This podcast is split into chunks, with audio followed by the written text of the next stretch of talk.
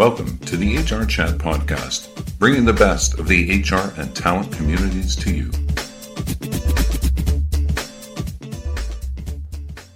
Welcome to another episode of the HR Chat Show. I'm your host today, Bill Banham. And in this HR Chat, we're going to hear from highly respected Silicon Valley turnaround expert, Thomas L. Steding. And we're going to talk about his new book called Real Teams Win, What Smart Leaders Need to Know About Achieving Performance. Tom has been CEO of more than 12 high-tech companies and active chairman of several others.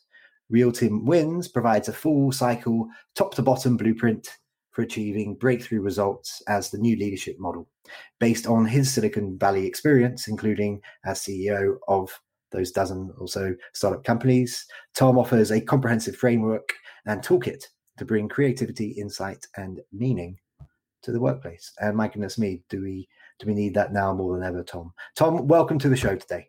Thank you very much. Nice to be here, Bill. So before we get into some of the key lessons and learnings from your new book, Real Teams Win, I'd love for you to just take a couple of minutes now, Tom, and introduce yourself a bit more to our audience. Tell them about your career background and what you get up to.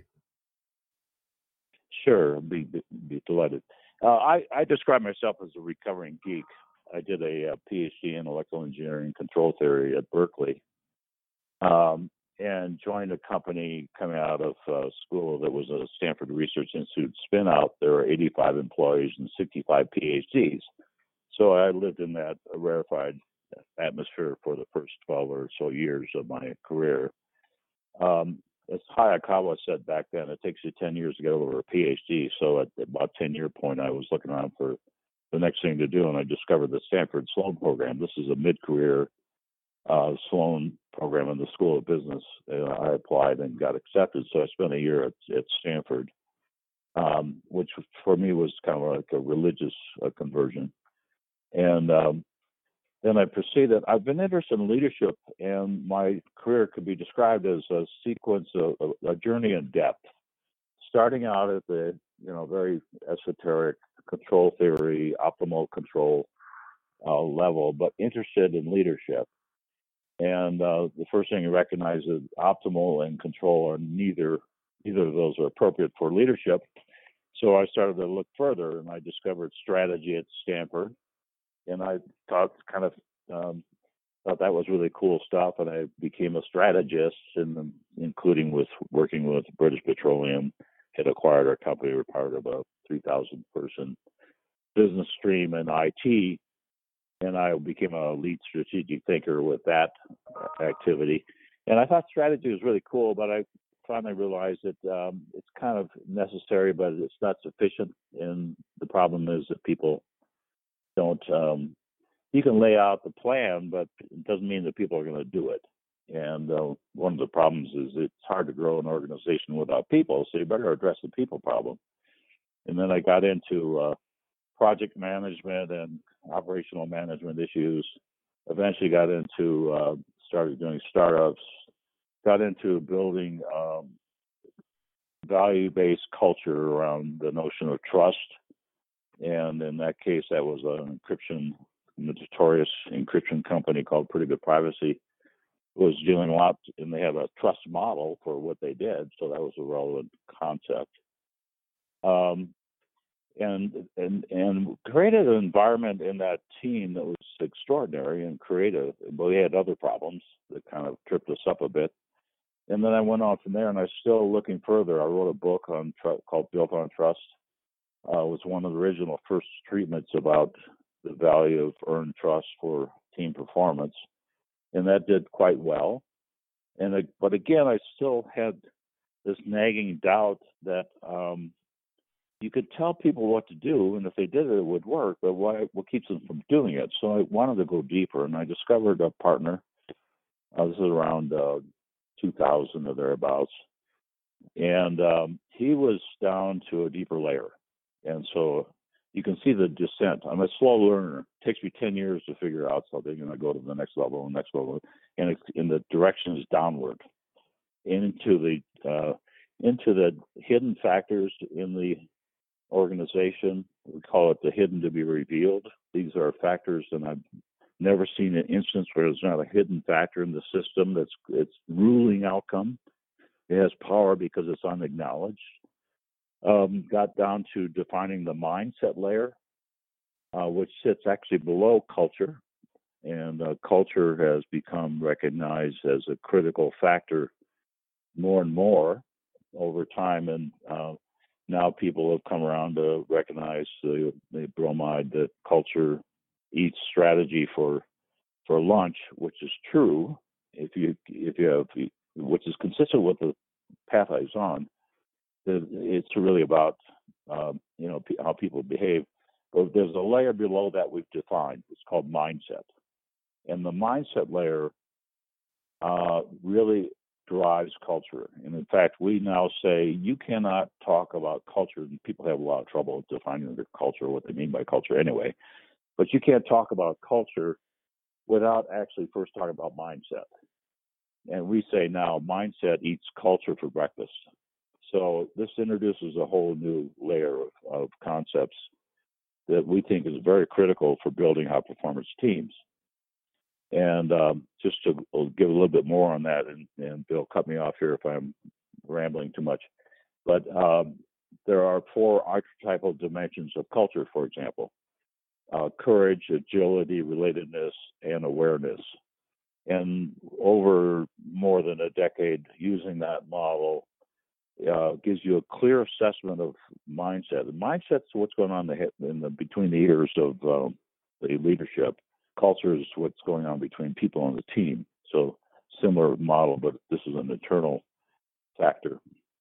And these dimensions have an emotional and intellectual dimension. So intellectual awareness is, understand the marketplace and the competition and all the, the strategic factors that you have to deal with as a CEO. But the emotional awareness is understanding what's going on the team and where people's heads are and whether they trust each other and whether they're honoring commitments or whether there's background buzz or gossip or slippage and those kinds of factors. So that's kind of where I've been in my career, and I got to the point where we developed this methodology sufficiently and completely enough. I was grabbed by the scruff of the neck. I had to write this book, so that's how we got to today. So, Real Teams Wins. It describes how to create the connected team and driving creative collaboration for both high performance and enhanced quality of experience, amongst other things. And we're gonna delve into some of those lessons. So you've set it up for us. You've given us the background and you've told us the why of the book. But now let's get into what folk can expect when they get a copy of it. Sure. So the first lesson, the first concept that I'd like to explore with you, if you can maybe take a minute or so now and explain that to our listeners, is the idea of the new leadership model. Sure, absolutely. We talk about the new leadership model replacing the increasingly obsolete hierarchical tell and sell, command and control, top-down model. That served us well for a long time. It started with back in time studies and that sort of thing, viewing the organization as a machine, external, nothing about the internal life of the team. The new leadership model is focused on it's more of a network than a hierarchy. It's based on an open collaborative style with creative collaboration as a central organizing principle. It involves creating an environment, promoting access to the deep imagination and to promoting creativity. This is an environment that relies on, but going beyond the currently recognized importance of psychological safety. And that's been an issue, for example, that's been identified as a critical factor. Google did a huge survey and discovered that psychological safety was the number one factor promoting innovation. But we talk about that, and what we talk about includes that, but we go beyond that. There are a very subtle set of principles and practices to create an environment where people are willing to participate in an open and creative way. And that's the art form of creating that environment that is at the heart of the book's promise. you're suggesting then that that's the role of the leader to create that open and safe environment to foster innovation. So it's top down. When and how should the HR department get involved with that when we're talking about making a safe and productive team spirit, full of camaraderie, full of being safe enough to feel like they can take risks and innovate? When does the HR department fit in with that? Oh, great question. I've always thought of the HR department as the owner of the culture, and to move beyond the traditional and now antiquated role of the enforcement, the HR cop's role, into something that is part of creating the a high performance culture. So the way this would work, the process involves three principles, four practices, a three-layer model. I've alluded to that a little bit. Some process, and you can train it in a day. And then what happens is you probably get a written statement of operating principles based on the training, and you come back to it constantly. I do weekly all-hands meetings, and I always refer to the principles. Everybody has, and by the way, everybody has the chance to contribute to the editing of that statement of principles. And you refer back to it constantly until it gets embedded. So the HR function is to reinforce that process, to participate from the beginning, to understand the methodology, to help coach people as they trying to figure out how to comply. It's like the game of Go. You can lay out the rules fairly easily, and it takes time to get more and more effective at it. Mike Nelson, the former vice president of global communications and public affairs at Google, says the book delves into the dynamics of leadership and network and teamwork, and shows that true leadership may not be what you think it is. So HR's role is to help people understand this new model and become familiar with it and support it as a way of ensuring its full compliance and migration across the entire organization. Okay, thank you. Let's have a look at another concept, something else that you talk about, and I think you briefly mentioned this idea of different layers. So the concept of the hidden to be revealed, the new mindset layer. Can you explain that one to our listeners a bit more? So the mindset layer is where those hidden factors reside, and following if you adopt the mindset principles as defined by those four archetypal dimensions, you create an open dialogue that can just discover and articulate those factors. The thing I keep saying in the book is that one of the hardest things to do is to get the executive team to see reality as it really is. It's a very difficult task because they often in fact, we talk about the issue of, and I've got something here I want to access here, is that one of the principles is that the idea that most persistent problems, and the keyword is persistent, have a psychological root. So there's something underneath the surface that is causing dysfunctionality. And part of the executive team dialogue needs to be able to get to that. And the leadership needs to see those underlying factors. And I've never walked into and taken over an organization where there wasn't some hidden factor at work. For example, the former CEO's mother told him that she would kill him if he weren't CEO. Well, under the threat of extinction, you can imagine that's a certain distorting effect on risk-taking or other parts of leadership that might have a limiting effect. And so you'd have to understand that factor's at work and be able to deal with it appropriately.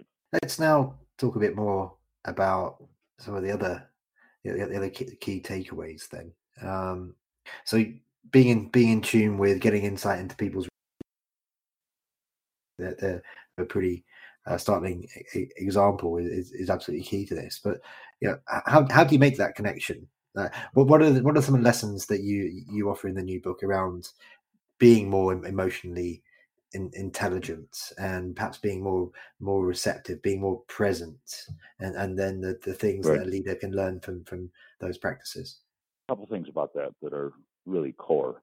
One is that this idea of non-attachment. And so this is, we think that idealized expectations, or as more pejoratively put, idealized fantasies, are a major obstacle to creative collaboration and team performance.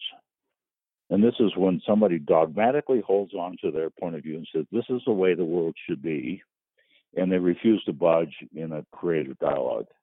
I had a VP of marketing. She was great. And we had that meeting going on about a certain topic. We're trying to make a decision about it. And she pounded the table and said, we have to make this decision by September or else. That's a dogmatic statement. And what happens when people make dogmatic statements is that creative collaboration stops.